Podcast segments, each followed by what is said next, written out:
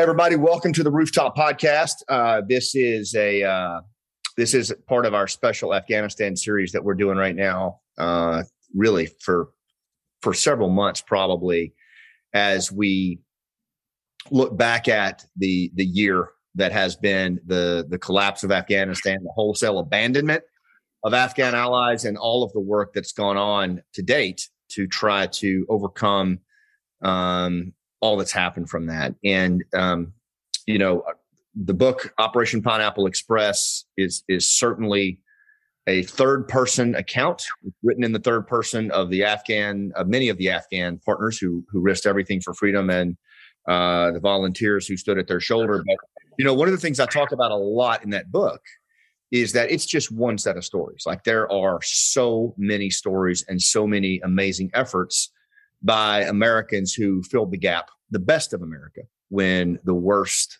uh, possible thing could have happened. And, and frankly, a failure in institutional leadership.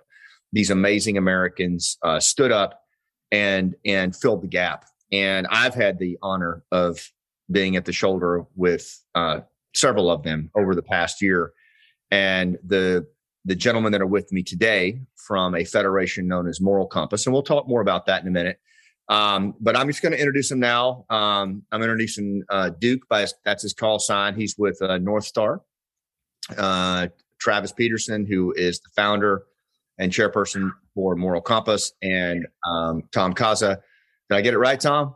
Close. Yeah, right. Close enough. Uh, who is with Team Eleven, and Tom's a former SF guy himself, and uh, we're going to get into it today. We're going to we're going to get into if, if you're listening to this, you already know uh, you you know about the what happened in Afghanistan, you know about the collapse, but what you probably don't know is how much work has gone on behind the scenes at a humanitarian level to keep people alive and to give them hope and to give them a, a pathway uh, to freedom. So we're going to get into that today, and and really my focus today is to talk about what still needs to be done. But but before we do that, we're going to go back a little bit, and I want to give you a little bit of backstory on each of these amazing Americans that are with us today. So, Duke, why don't we start with you? Tell us a little bit about yourself and um, you know how you got into this particular role. Uh, but I'd also like to just know a little bit about the miles you've run prior to that. Sure. So I spent 13 years as an Army Recon platoon sergeant and uh, was trained at the International Special Center uh, Training Center in Germany for uh, long range recon stuff. Um, after I got out of the military, uh, which was actually even before GWOT kicked off, I may not look it, but I'm in my 50s, so I'm I'm old. oh, you look. and uh, uh, I spent uh, a number of years uh, running businesses and, and, doing political consulting. And out of the blue, one day, one of my one of my uh, army buddies uh, contacted me and said, "Hey, can you help us get a terp out?" He goes, I, "I know that you did some stuff in the military and you've got some high end political connections. Can you help?"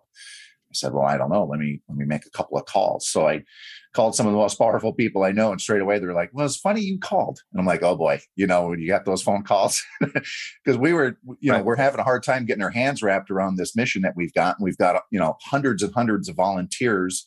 You know a bunch of operators a bunch of agency people both foreign and current and we're, we're struggling and all this tech we're struggling to get our arms wrapped around it. Why don't you come in and see if you can help us bring it all together? And i said well let me attend a couple of meetings and, and see what's going on. So jumped in these meetings looked around and you know what? When you see your people you know your people right? And you're like these are some good people and they're really trying to do some good work.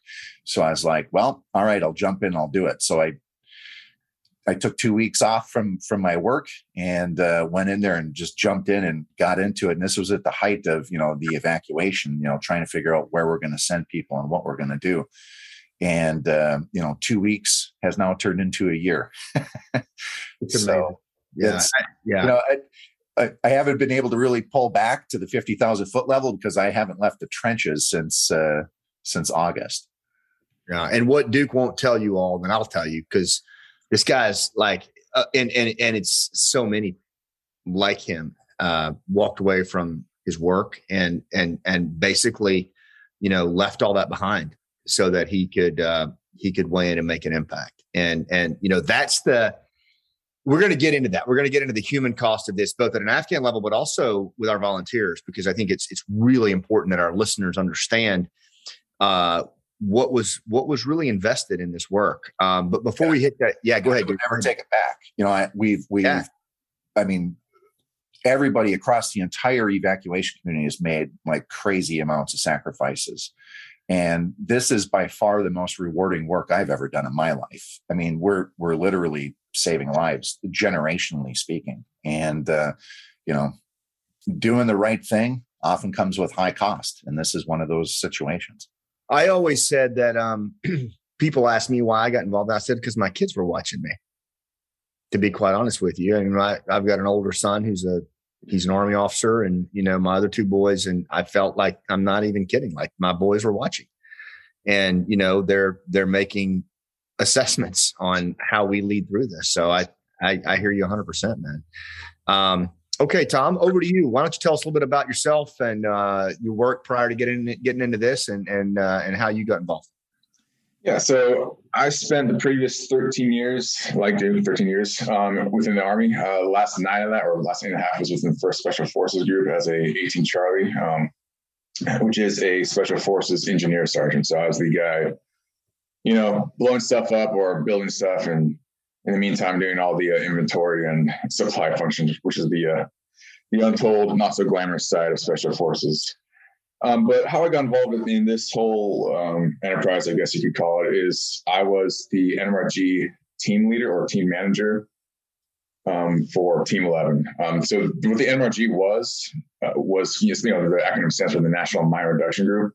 Right. Um, they were a group of Afghan um, citizens who were basically you know trained by the U.S. to you know basically essentially find IEDs for us. You know, sweep ahead with their, their mine detectors in front of uh, special forces raids and identify these hazards because you know in Afghanistan there's you know kind of that, sixth sense that the locals have, and these are you know these are the local guys. They knew the Taliban, they knew their tactics and techniques, so they were able to kind of um, provide that kind of um, knowledge and assist us on our missions. Um, so I, I managed, yeah, I managed a team of those guys for you know seven month deployment last uh, 2019, 2020. Um, and then, you know, in the following year, uh, you know, I maintained some, you know, decent amount of contact with these guys. I was writing their letters recommendations for the uh, special immigrant visa program, which I'm sure we'll talk about much more in the next hour. Um, and then, you know, so I was in contact with these guys, and then, you know, when the uh, the collapse started happening, you know, it's you know we're in the 21st century now. We're on WhatsApp, we're on Signal, we're all connected digitally. So I'm talking to some of these guys, you know, interpreter, interpreters or NRG in real time, as these guys are you know fleeing the country. Um, so it's like at that point you're kind of like, or what?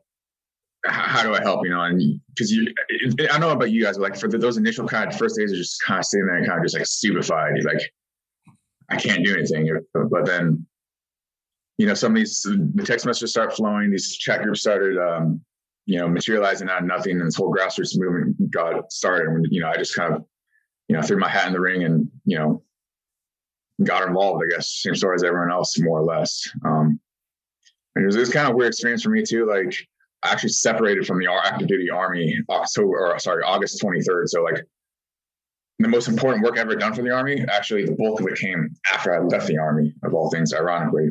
Yeah. Yeah, it's astounding, man. And and the work that you continue to do uh, for this very very special group known as NMRG, and we'll talk more about them in a second because I want to I want to help people understand. you know, all of the partners that we support are are very special people, but the NMRG in, in their own right, um, certain very special dudes. Um, Travis, I want to come to you for a second, and I, it, it, you know, there's there's a unique angle that you bring to this whole thing. And, you know, in addition to, to being the founder of, of Moral Compass, but um, you also were a combat advisor. You spent a lot of time doing, and you're going to, I know you're going to talk about that, but, but what's um, really unique about your role, and a lot of people, I think they got to see your documentary, uh, but you were on the ground. You were on the ground when all of this went down. So I wonder if maybe because if you could tell us a little bit about your backstory and, and, and why Afghanistan matters to you, and then pivot into uh, what went down, like you know what happened, how did you find yourself on the ground, and I think that will set us up then to pivot into uh, some of the independent actions and things that started to happen on this side of the pond, so that we can help listeners really get their head around this. Because I, I, think really understanding this with fidelity a, a year later is key. So, do you mind setting that up for us? Yeah, absolutely. Um, so I started off my career doing combat search and rescue, um, multiple deployments to Iraq and Afghanistan. You know, um, really saw the the need to open the next door on the SF side. Um, applied, uh, did selection assessment and selection with the six SOS. Um, became a combat aviation advisor, trained for a couple years, and my tasking was Afghanistan for the special mission wing to take it from an air interdiction unit to a formidable uh, counter terror operation versus just counter drug. So, you know, we started off, you know, minimal. We didn't have a whole lot of crews. We hand selected everybody, vetted them like there's no tomorrow. Um, and then just kind of started working with them. Most of our pilots, um, advisor wise, uh, were contracted. You know, they most of them prior 160th guys retired, got out, private contracted. So we worked hand in hand between, you know, Army, Navy, Air Force, Marines, and private contractors. And we built this superb flying unit, you know, that could go out and do everything uh, and day or night. And I want to stop you there because I think this is really important for people to understand it. With advisors like you and and Tom, when you say we built, like you're not kidding, man. You're not shitting. Like you built, and and, and then and then you went out and fought with them alongside right. them at their shoulder. Right. You know, it, it, comes down to you know SF. It's you know foreign internal defense. Um, right. You don't have that support network in most places, so it's it's by through and with. Um, and you know, train, advise, assist. Train, advise, assist. You know, a lot of a lot of folks in this world don't get to do the assist mission.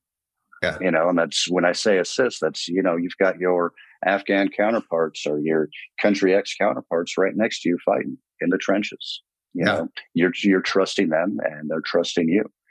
And a lot of people don't see that. You know, there was the conventional army side that do the rotations, you know, with the with the regular army in Afghanistan, and that's not the cream of the crop. Guys that you know Tom worked with, that I worked with, those were the best. You know, yeah. and and we have uh, records that prove it. But um, you know, to get back onto the subject, uh, we stood that up, and there was a very close agreement between the six SOS and the Special Mission Wing that continued all the way until uh, May of last year. Um, I ended up retiring in 2018, and then I went back to Afghanistan as a private contractor doing the same thing. Uh, same guys doing the uh, the the not so you know fancy stuff. You know, I wasn't going out on missions. We were training guys, and that's that was our role. But um, you you you know, over a decade, you build these relationships, um, whether there's a language barrier or not but you're talking to these guys, you know, right. every month or so, every couple months, you stay in touch. Uh, when they would have schools in the U.S., they would make sure that they came down here to Florida yeah. um, just to visit, even if it was only for a day or two. Um, but now we fast forward and go to May of last year when we got notified, you know, hey, pack your bags, go home. Well, for months prior to that, we didn't believe it was actually going to happen. You know, we, we knew that the military was going to pull out. That was no doubt. But to pull everything, you know, all contracts, um, um, everything that we built there, we pulled. And I, I want to build on that just for a second, Travis. Duke, this is something that I that I actually talk about in, in the accountability part of Pineapple Express is that I actually interviewed uh, Minister Mohib, uh, Minister of Defense, and and he said to me, that when when the United States pulled the contractor support, as Travis was talking about, May and June, he knew right then that it was wholesale abandonment. Yeah. What are your thoughts on that? Well, you know the the military, if they do anything uh, into the nines, it's planning. right? I mean, God knows how many three ring binders there are about troop withdrawals, right? There's whole there's whole departments at the Pentagon that probably work on this, and for them to just throw it all to the wind and just pull up stakes and leave. I mean, they had to know that that was going to create a major vacuum of power, you know. And and the Afghan government folded faster than a lawn chair, and there was nothing left there to support anything. There was no follow on missions to support anything. I mean, we basically gave up Bagram, which we should have never gave up. And now we're left with two, two kind of national security issues, right? So I think when when we pulled out, it showed weakness in the world, and maybe that's why what happened in Ukraine happened, and we lost all visibility and intelligence coming outside or coming from inside of Afghanistan right now. Right. And then if we ever go and partner with somebody, like let's just say the Ukrainians, are they going to trust us that we're not just going to pull up stakes in Ukraine and just leave them to, you know, have the Russians do with them whatever? I mean, this is why you you plan. This is why they have departments that do these three ring binders and game theory and all this stuff on on troop withdrawal. I mean, we never left Germany or, or you know, what why would we leave Afghanistan like that? Right. I don't know. No, it's fair. And and Tom, over to you. You were there, and then travel will swing back to you on the um, on the collapse piece. But I mean, you're there on the ground. You're an SF guy. You're advising. You're working closely with the NMRG, 19 and 20. So you know, it's on. You know, what, what are you seeing at this point, man? Like, what's going through your mind, uh, particularly as a Green Beret who thinks about the long game? I mean, at that point, the writing was already on the wall. Um, the contractors were still in place. The overall infrastructure was still in place, but we you know, I left February of 2020, but we had already been shut down more or less by, I want to say the end of um, end of 19. We were pretty much done, operationally speaking. I know that the team that ripped out with us, um, the, the, guys who replaced us, I don't think they did a single offensive mission. I don't think they they might have left the wire once or twice to like go train, shoot rockets right outside of, of Kandahar Airfield, but um, at that point in time, I am I don't like it was it was done. You know, they were we were is is all she wrote at that point. Um, so yeah, when we left, it's just kind of a, a sense of just it's I don't know surrealism. I guess like what what we just spend the last six months doing? Like we, we had a teammate KIA. Like what was this all for? You know, um,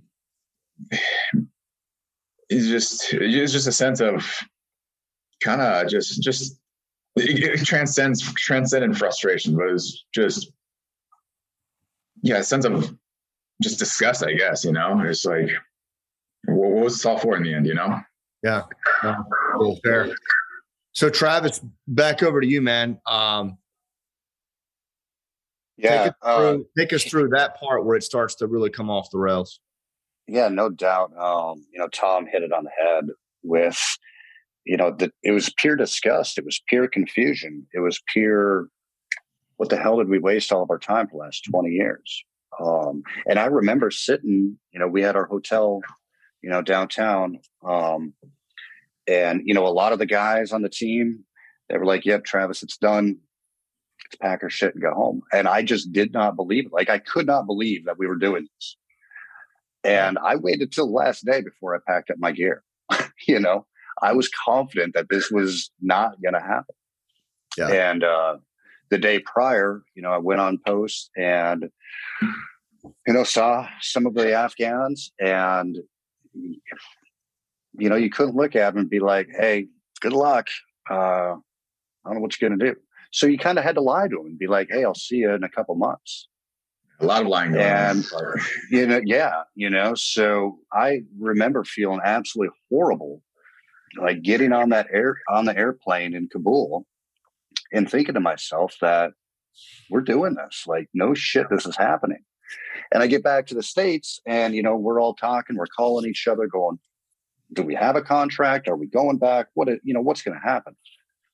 Uh, a couple guys started flying for state and they went back and we got, you know, information from them saying, Hey, it's done. Like we are getting ready to evacuate people now. Well, prior to that, we, you know, the, some of us had come up with an idea of being able to get the family members of the special mission wing onto post and get them into the barracks so that they'd be safe.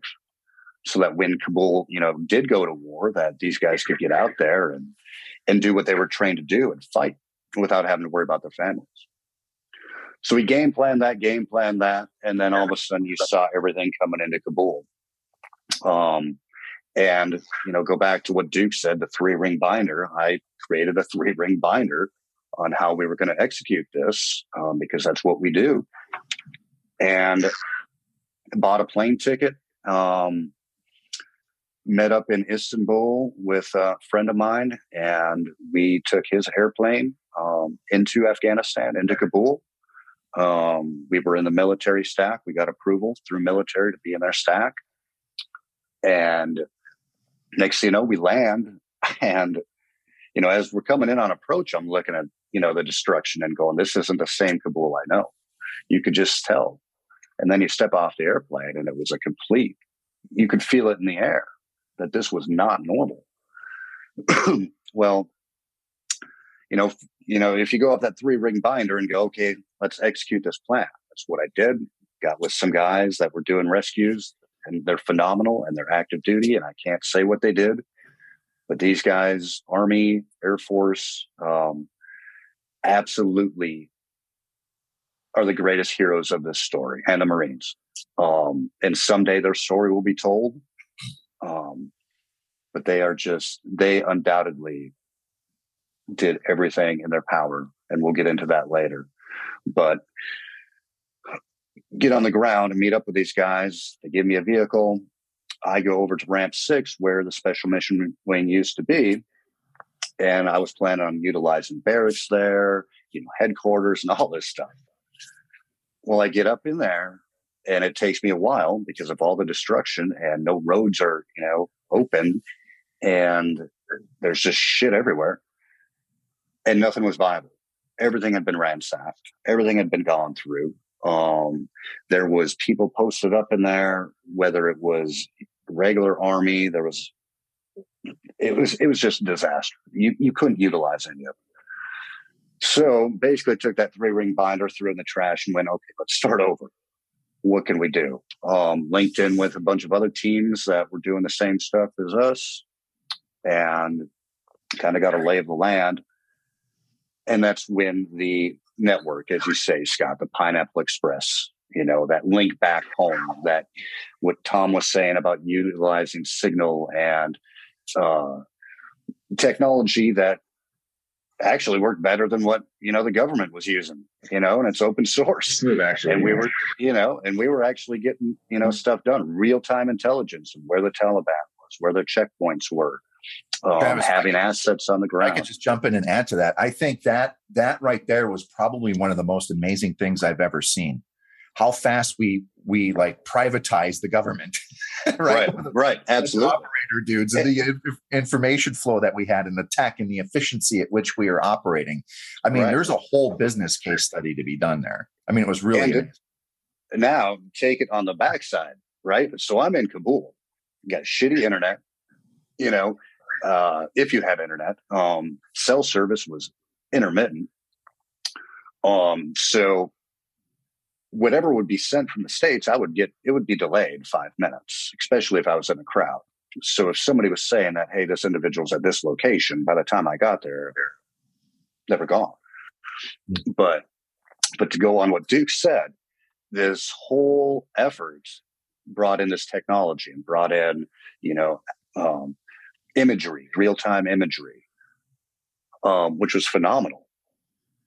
But it became too much because we couldn't get that information passed to the mm-hmm. operators that were on the ground, right? You can't do anything with it if you can't download an image or you can't download a map or any of that. So I had to have my guys that were doing the stuff in the States, they basically had to text everything out to me um, and give me a description. And I would paint the picture in my head and go, okay, I know exactly where that's at.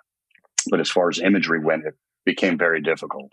Yeah. Um, so but you know, one thing I just want to I want to hit there too that Duke hit on, and then Tom will come over to you. But you know, correct me if I'm wrong, Travis. But like one of the things that as I talk to guys that were on the ground, we you know that we worked with, and and after the fact, you can go back and kind of you know reconstruct.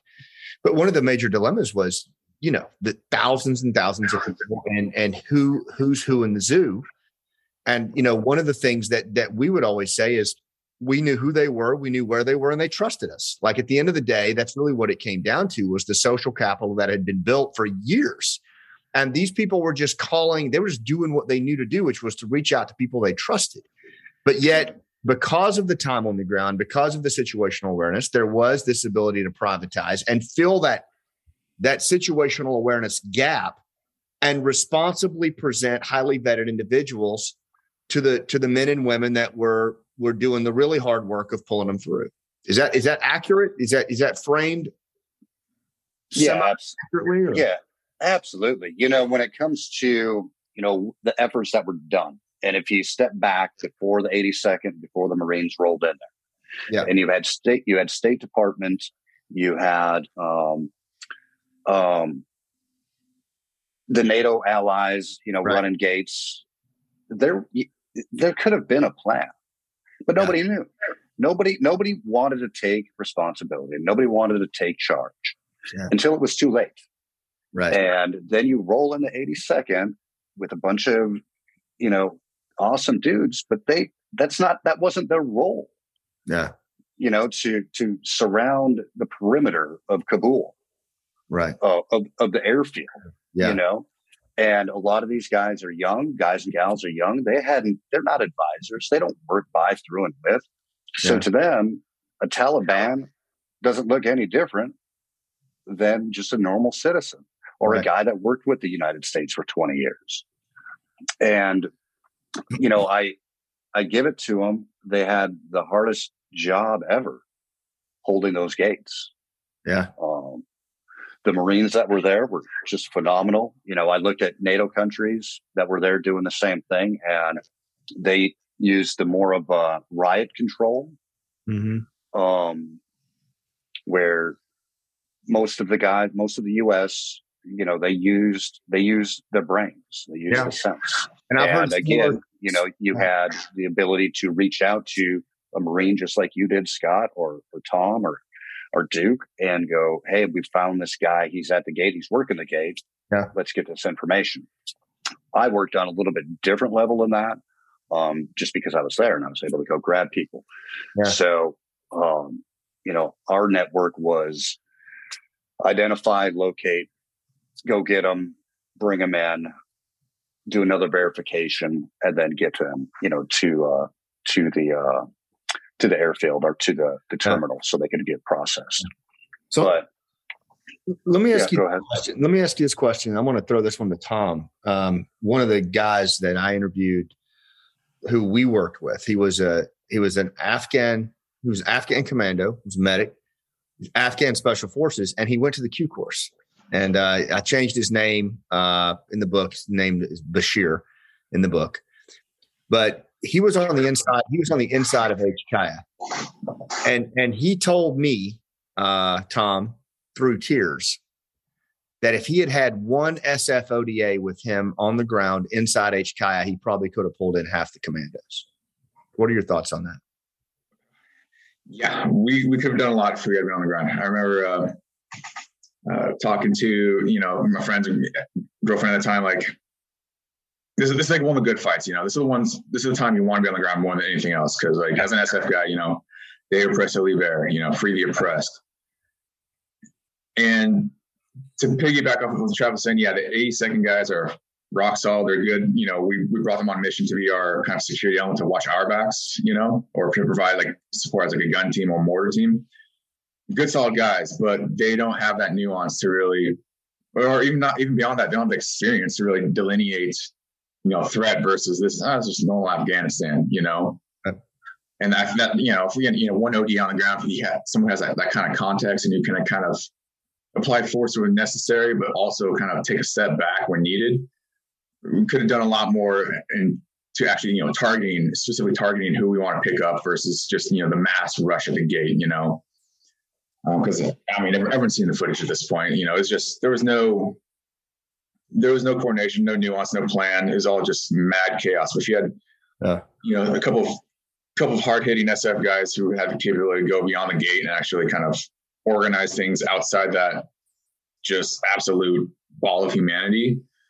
you know, things might have gone differently, you know, uh, or at least we would would have we would have been able to care of our, of our own people a little bit better, I think.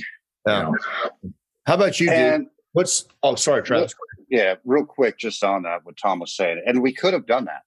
You know, I saw it for Oh no, you guys were shut down. I, I was reading the text too. yeah. Um, for three or four days straight. You know, I watched a very coordinated movement. Um, and that was, you know, agency assets being, you know, taken out and moved to the airfield. You know, when when we tried coordinating that, um, I was on the phone with quite a few air bosses at the time, and I identified um, landing zones to the north and to the south. And we had plans of getting individuals to those locations. Not enough time. If we would have just had time, if we would have started this back in March, February, and slowly, you know, done it instead of uh, go, go, go, you've got three weeks to evacuate everybody. Yeah. Um, you know, the intention was never to evacuate everyone. I mean, that's what people need to understand.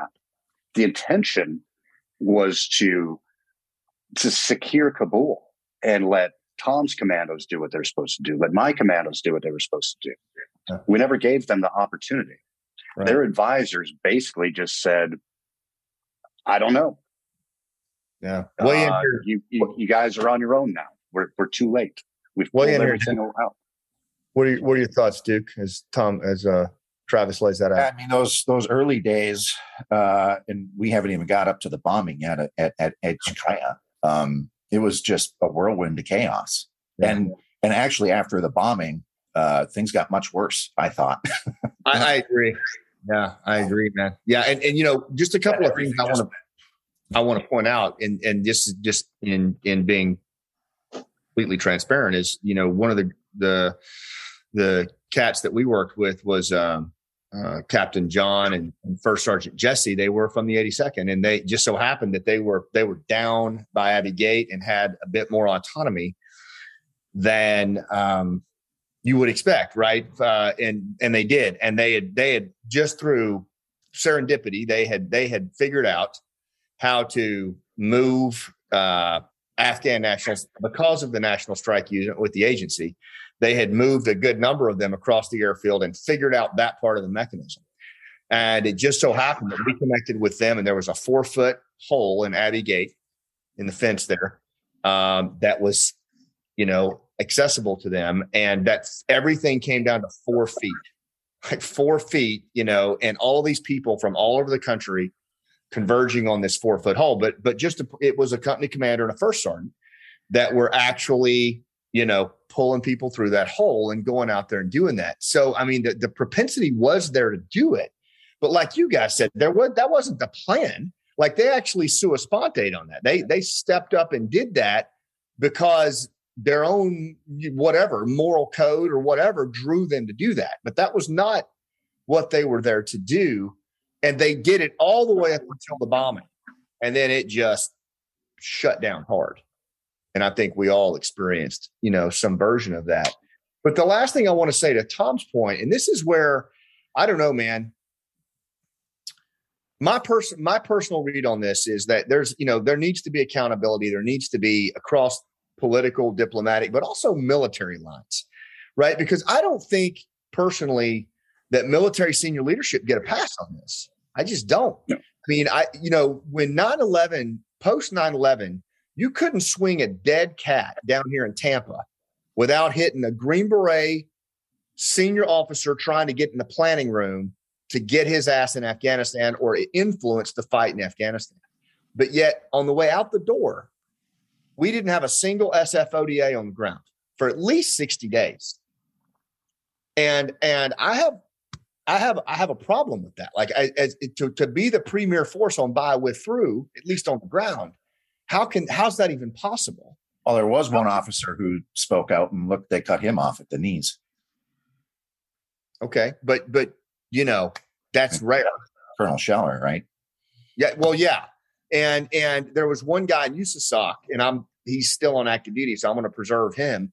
But other than that, you know, there was not there was not a concerted effort, at least right. to, put, to put SF dudes on the ground, sustain the NMRG over the long term. We're, we're having ODA on the ground to do what Tom talked about. And I feel like if we are truly going to promote the indigenous approach in our future work, we've got to step back and own that shit and say that was a mistake and we got we got to ensure that never happens again and you know on that point you know it wasn't just the us it was coalition too um, there were some really really big vikings that i used to work with a decade ago you know and uh, they showed up on the ground they saw me at abbey gate and two of them grabbed me they're like travis what the fuck are you doing here I was like, yeah, I'm on my own, you know. Um, you know, I said, I'm not in the military anymore. They're like, well, yeah, we know that. Come over to our place and we'll talk. Um, get over there. And they were told to stand down. You know, they came in with this strike force that could have gone out into town. Yeah. And just gotten everybody that we needed. They couldn't go. They could not leave those those gates. Yeah. Um, now, again, I want to harp on how awesome the U.S. military was, the junior U.S. military, the lower echelon, the lower ranks. Hundred percent. These these guys were told to not do anything except hold the gates. Right. Right. Well, you had you had some pretty badass bubbas on the ground, and they defied that. They said, "Nope, ain't oh, doing it," and they created their own little network, and they went against the grain um, I'm not going to say they went against their commanders, but their commanders did not know what they were doing. Um, and they kicked ass. They saved so many lives over that course, that period before Abbey And the night before Abbey I knew shit was going, it was going south. This mission is, you know, it's failing. Um, I knew we needed to get out of there. Um, so I went over and I sat at a memorial that we had and as I'm leaving, I just kind of laid out on the on the on the tarmac there. You know, it's empty. And I was looking up, it was a full moon, and all of a sudden a vehicle shows up. And it's two guys from the army, um, pretty hua guys. And they rolled up. They're like, You okay? And I said, Yeah, you know, so I'm just, you know, soaking this all in. I said, I've spent a, a lot of my life here they sat, talked, and they're like, "Hey, do you know where this place is? We're trying to get a family out." I said, "Yeah." I said, "I can get you there." I said, "I'm going to have to, you know, you're going to have to bounce through a few walls to get there." I said, "It's in Taliban country, just so you know." And they're like, "Yeah, we know. Can you show us?" Did it. Um, you know, gave them the go get them, good luck thing, and they took off. Well, about an hour later, I was back in the terminal um, looking for somebody and these guys come rolling up and they've got this family. They saved a family that night, of course, like we did every night. But just to see that and to see how excited they were, they're, you know, they could have easily been court martialed. They could have easily, you know, faced a lot of punishment for what they did, but they knew what was right. They knew what was moral and they know they knew that you don't leave anyone behind. Yeah. Yeah. And if there's a life to be saved, they're going to save it. And they did what every soldier, airman, marine, sailor is taught to do: stand up for what's right and fight for it. Yeah. Even if you're, you know, even if your leadership isn't taking care of you. Yeah. And they did. So I, again, I cannot express how proud I am of the actions I saw of junior military right. while I was there. What do you say to that, Tom? So I have to tread carefully, still be in the National Guard as far as my critiques go. Um, but I will just say, like, that has definitely carried on through um, the last year. Um, like my organization right now, like I got I got like split down. Like, I have like my civilian side, which does all the outreach, fundraising, stuff like that. I got my military side, and it's all it's all active duty SF guys, all National Guard SF guys who are doing the work right now. These are the guys. They're still, you know, they're they're in direct contact with, with these people um, doing the buy with and through from six, seven thousand miles away. Yeah, I mean, it's all it's all a great personal cost to them. You know, call marriages financially. I mean, I've got I can't even tell you how many thousands of dollars are spent trying to set up my own our little you know, ad hoc 501c3, you know, fly by seat of pants kind of nonprofit, you know. Um, and you got you got to look back though, like you know, you, you talk by with and through. What what if we had like an ODA kind of command and controlling these SF guys? And oh, no, ODA reaching back to the states.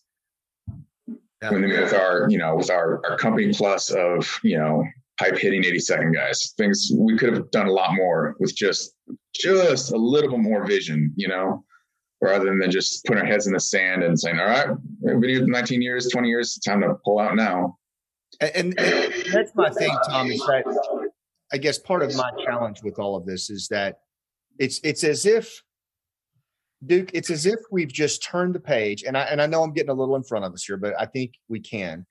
It's as if we've just turned the page at a at a at a, at a senior leader level, and we've just pretended like this never happened. Like that's what to me is just morally bankrupt is like if you fuck up, fine.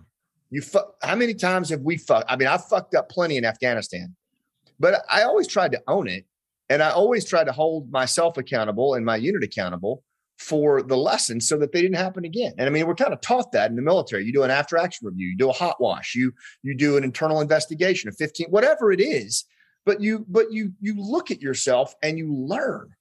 But it seems to me in this case, like not only has that not happened, like we've just turned the page and it's like institutionally we've wiped the event from the map.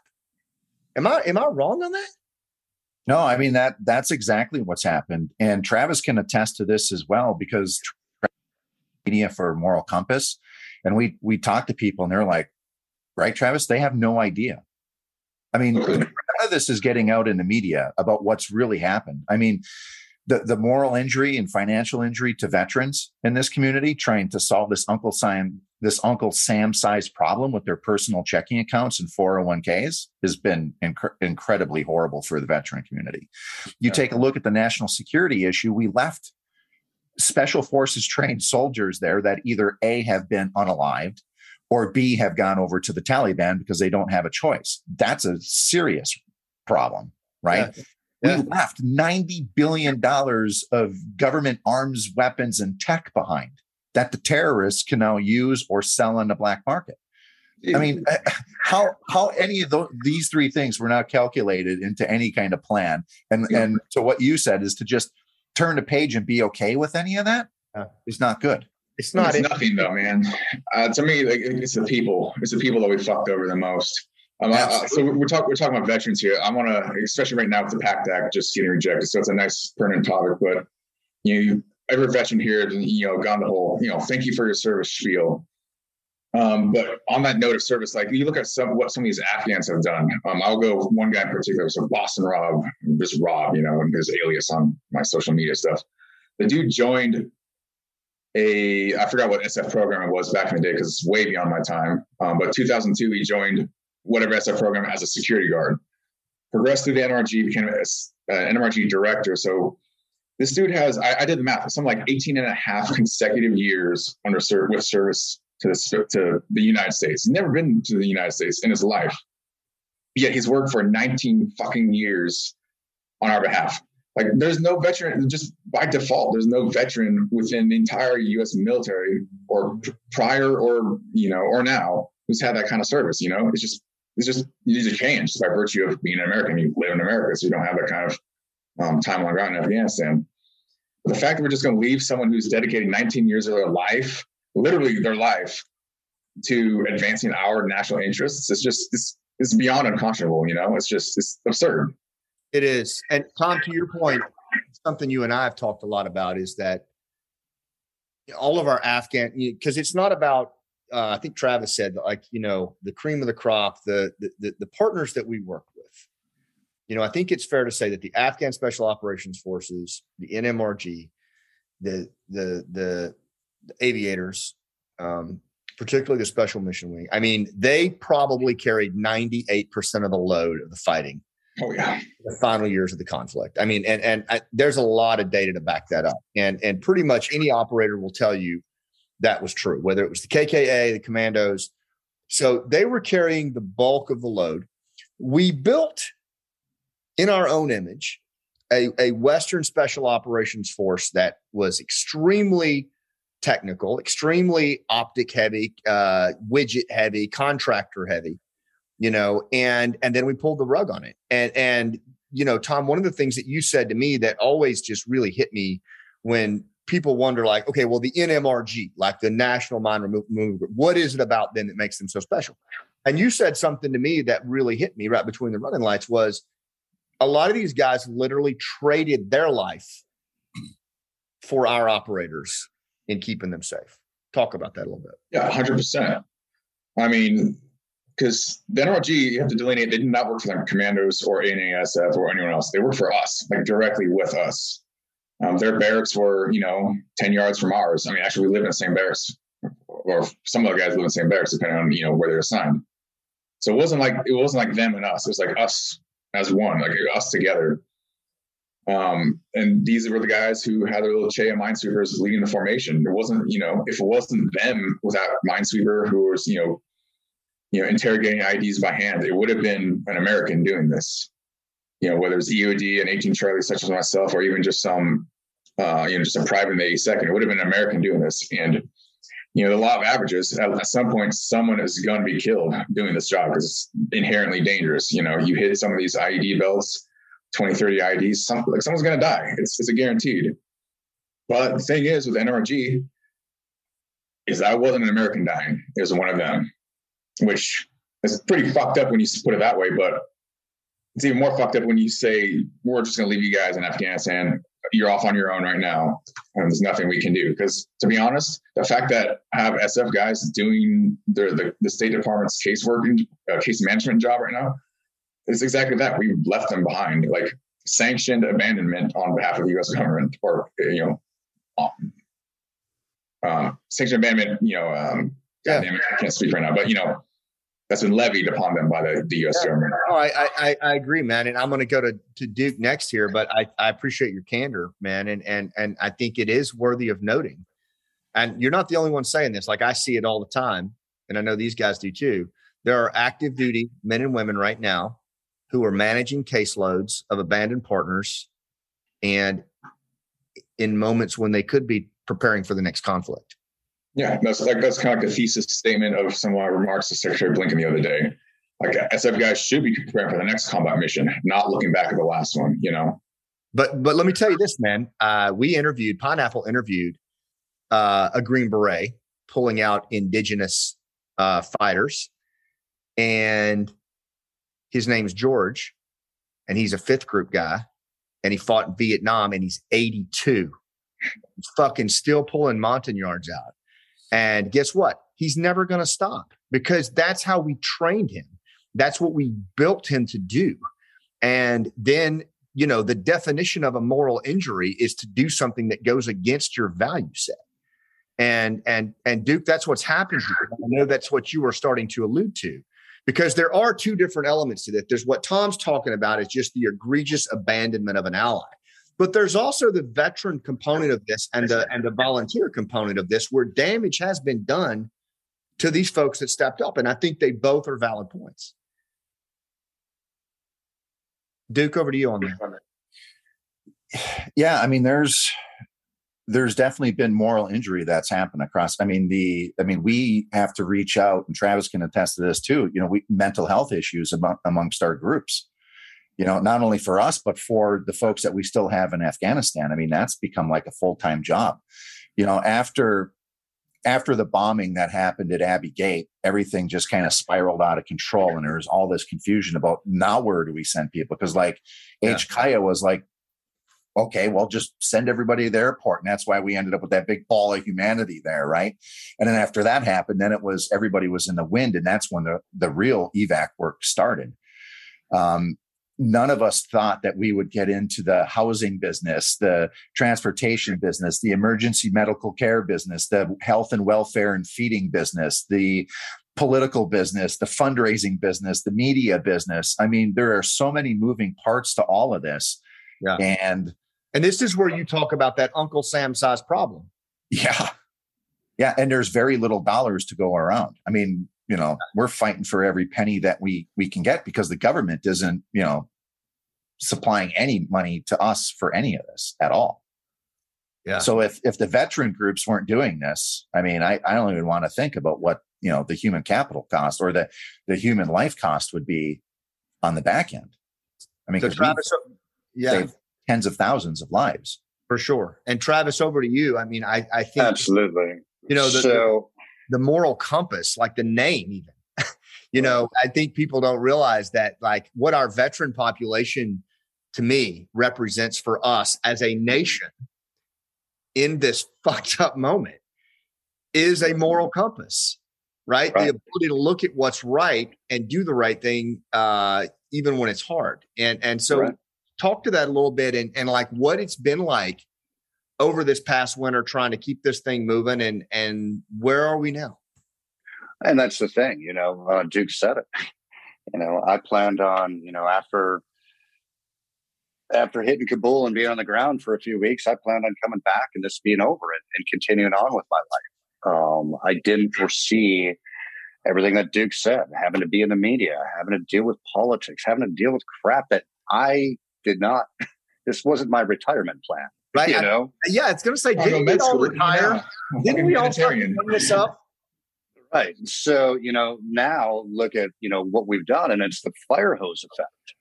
You know, we learn as you go, take as much in, trust who you can, trust and verify, get rid of this person, get rid of that person. Don't talk to this media, don't talk to this one, but talk to this one, but this person only. You know, there's so many nuances that go with it that uh, for us, it's ridiculous. It's 24 7 every day of the week. Yesterday was a day that I tried taking for myself and said, I'm just going to not do anything related to Afghanistan or Ukraine. It doesn't happen. So you go back to how is it that we're able to do what we do feed, house, raise money, um, emergency medical care. I mean, it's emergency medical care. Get basically we've been having. yeah, doing doing doing sustainment of life, which should be the government doing this, okay. not NGOs. But why is it that NGOs are being more um, proactive and more effective than the US government? Why are we doing better job than DOS? Why are we doing DOS's job to begin with? Well, we can do it at half the cost. Um, we know the people specifically. So when it does come down to paperwork, Tom can write a, you know, a recommendation letter and trust this person and know that it's supposed to go in the right hands. So we have this information and we pass this information to DOS. Um, but they get thrown in with the thousands upon thousands of people that didn't do anything for the US government, but are in a process to SIV immigration to the States. So why is that happening? And uh, it's a, it's a question that we, nobody will answer. Yeah. But here we are a year later um, with Moral Compass. We created Moral Compass because we saw ineffectiveness with organizations out there, donors giving money to people that didn't know what they were doing. We yeah. took Moral Compass and built it off the best of the best, getting shit done. And when donors come to us, or we go to donors, I wish we had donors come to us directly, but we have to go out and beg every dollar that we get. Mm-hmm. And the question always comes, how do I know the money's going to go to a good cause? Well, we've been doing it. Duke's emptied his bank account. Tom's emptied his bank account. You've emptied your bank account, Scott. Everybody I can think of has given up so much for this. And it doesn't have to be that way. That's it doesn't good, at all. You're right. Tom, go ahead. Um, perfect time for me to lose my train of thought, actually. Um, but no, actually, okay, yes, I'm back on it. Um, no, to kind of go back off what Travis saying about people just not not understand the issues. Like my, I originally got involved with this completely. Uh, one, one of the one of the pre-established uh, NGOs post um, post withdrawal, right? Um, I was trying to just lobby, I was trying to lobby lobby internally uh, for the NMRG, trying to get them some money and stuff. The thing is, people just didn't know who they were. Like these these are SIV eligible people who've done the you know the most stringent, most dangerous jobs on behalf of the Americans. They just don't know. And like I asked them to pass out on the State Department, and just he's just met with I don't know, just a blank stare or just outright ignored, you know, period. So at that point, it's just all right, fine, I'll, I'll, I'll fucking do it myself, you know. So and then that's how that's how I started my own little, you know, yeah. nonprofit in in November, just because they don't know and they don't care, you know. So you just it, it's just at this point, it just becomes pure, unadulterated, you know, just hate and discontent. I'm just gonna power on through this, just to you know settle scores on our own account because we can't get any help with, on the outside, yeah. or at least from you know from the higher echelons in the government.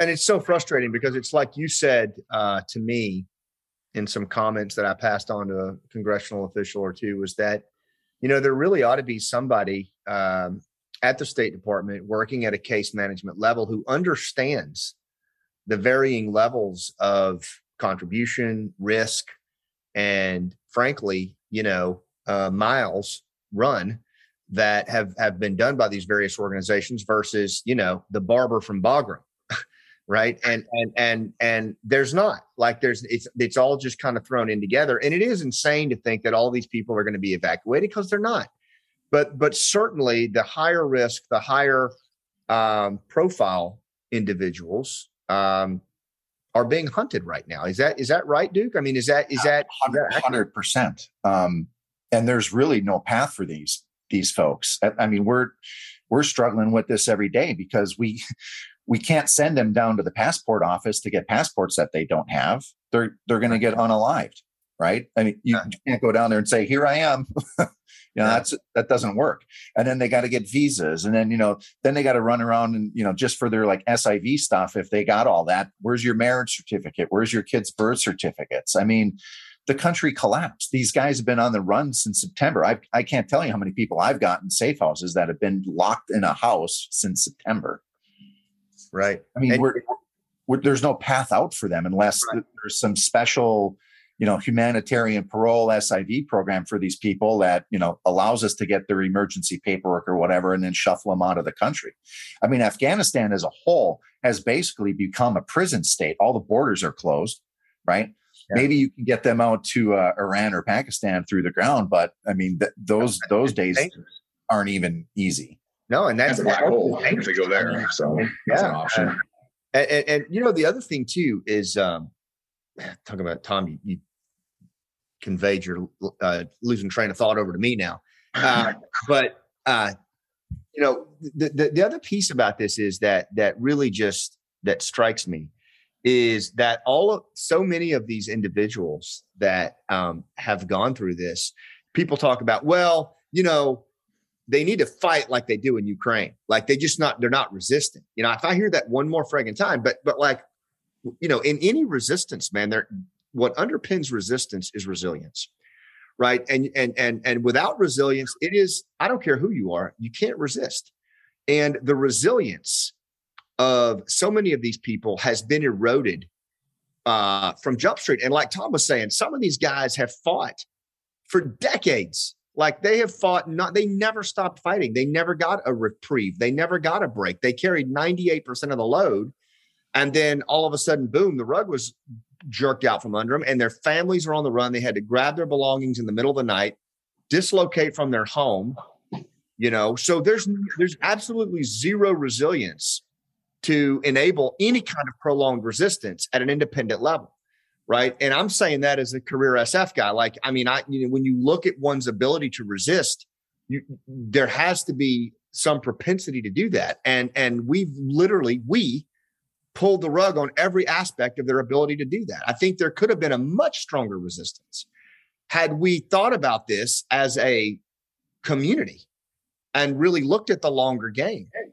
Um, but last point over to you, Tom, and then I, I want to go to Travis to start talking about kind of call to action here. And, and look, we can we can do another segment or two on this, and maybe we should because I think there's so many. There's the moral injury angle. There's the the there's the, the NMRG alone, like looking at that. But one of the things, Tom, t- tell us why. What what does the end look like for you? Like when you think about end game, what is it when it comes to the NMRG? So the end game, I mean, end game for Afghanistan is a little different from the end game for the NRG because the, the NRG is actually an attainable objective for one.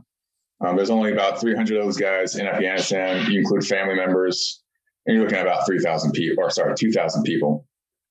So that game for me, I mean, is that these guys have actually they've done more than enough in terms of just flat out sheer service and advancement of American interests. So the end game for me is to yeah get them out uh, or give them the option if they want. If they want to stay in Afghanistan, they can stay in Afghanistan, but give them all the option to to leave the country if they want to.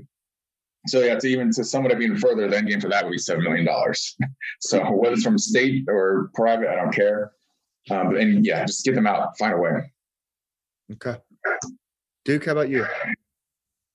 Well, I think the only real solution we're looking at is going to be a political one.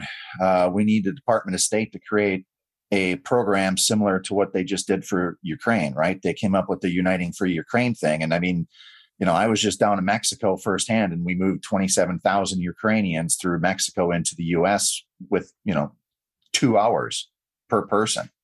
I mean, why can't we just take that program and write it over for, you know, our ANASOF, SMG, and, you know, those types of folks uh, f- from Afghanistan. Who have vetting, by the way. Just take the Uniting for Ukraine program and just change Ukraine for Afghanistan and make it, you know, ANASOF. Again, that's a the, the general term for us to move our people. And Duke, what would you say to the politicians who oppose that because of ideological immigration stances? What would you say to them? Well, this isn't a this isn't an immigration issue like the the the normal things that we deal with with immigration. This is a moral responsibility to allies. you know, this is a this is a defense and national security issue, not an immigrant not an immigration issue. And they just happen to be vetted.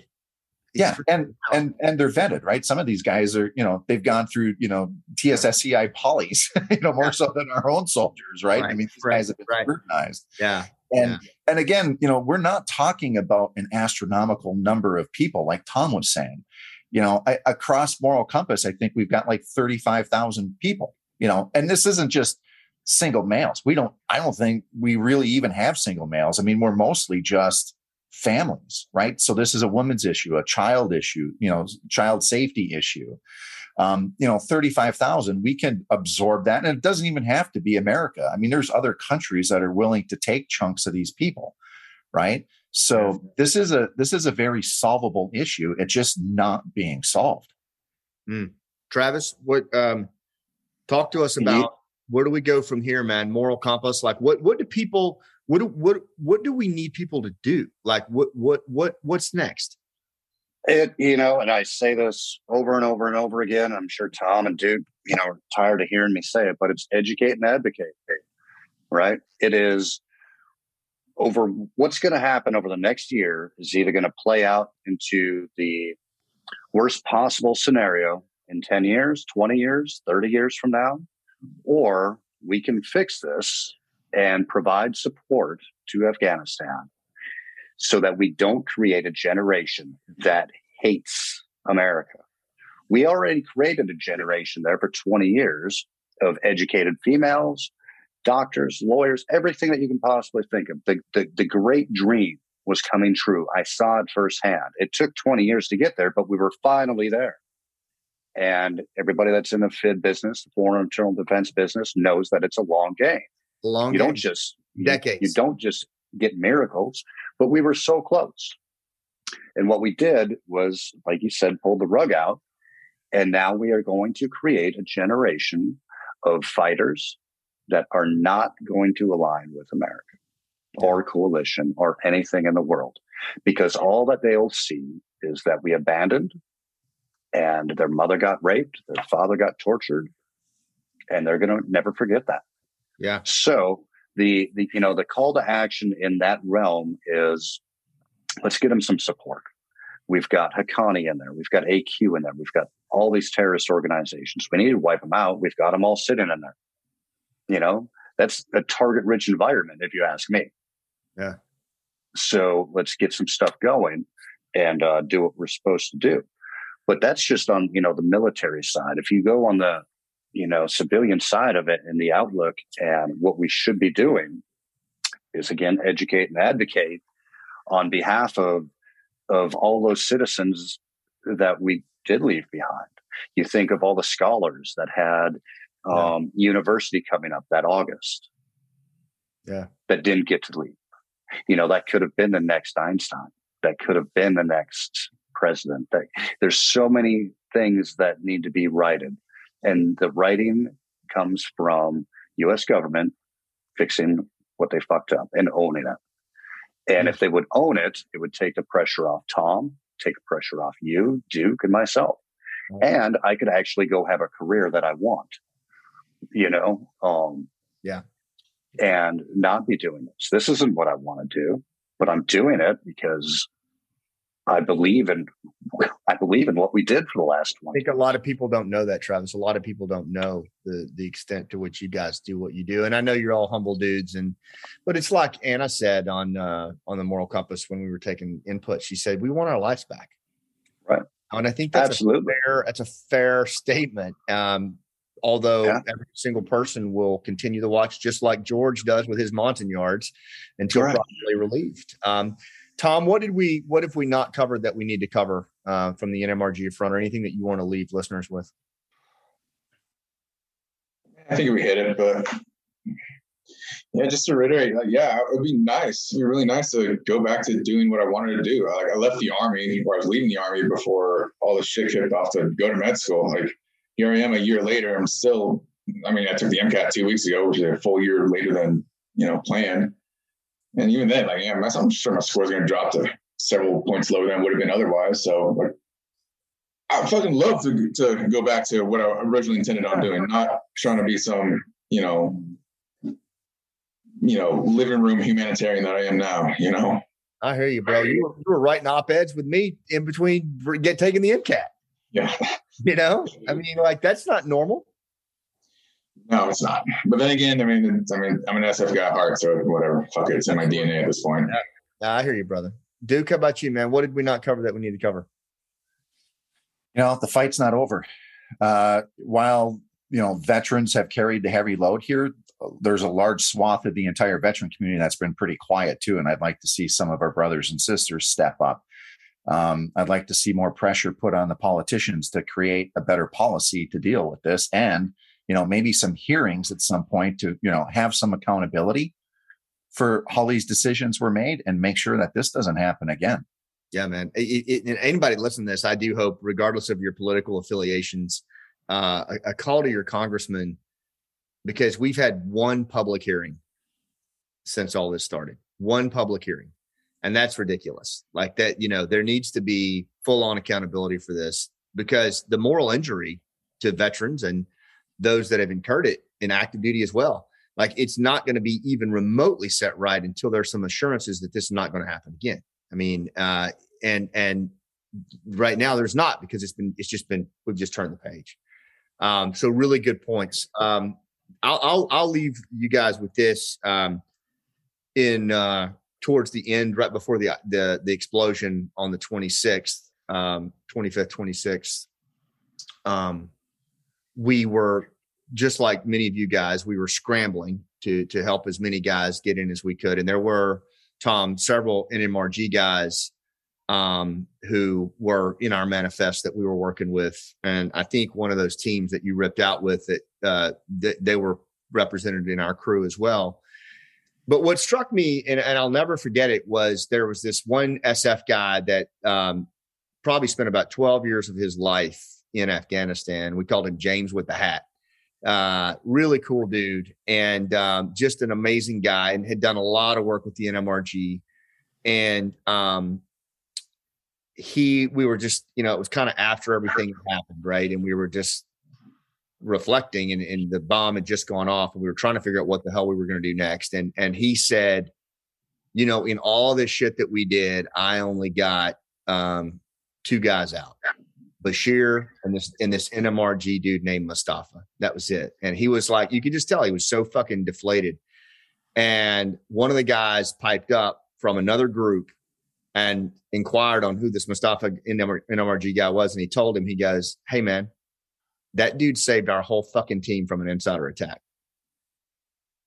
And, you know, everybody just kind of sat there and just, you know, it would like hit us all between the running lights. And the the the level of sacrifice and service of our partners and what they did particularly the ones that we're representing i mean it just cannot be overstated and and this work's never going to end until you know we're properly relieved and i just i appreciate you guys for what you do i, I really do um, travis how do people find moral compass and and help yeah anybody can go um, to uh, www.moralcompassfederation.org or .com and that's going to list out tom's organization with team 11 dukes uh, with North Star and all 20 um, to include Pineapple um, and all the great folks that we have in Moral Compass. And again, thank you, Scott. Um, you are a tried and true um, spokesman for everything that you know we represent and what we stand for for the last year. And I encourage anybody just go to our page, check out the donate button. It can be 20 bucks, it can be 50 bucks. Like Tom said, a good 7 million would be great. Um, you know, and we, we pray for that every night. For but sure. uh, you know, every cent counts, and it, it does go to to uh, housing people, feeding families, uh, like Duke referenced, medical emergencies, um, the visa paperwork, and the, the the passport paperwork that costs money. And it's yeah. you know administrative costs with that.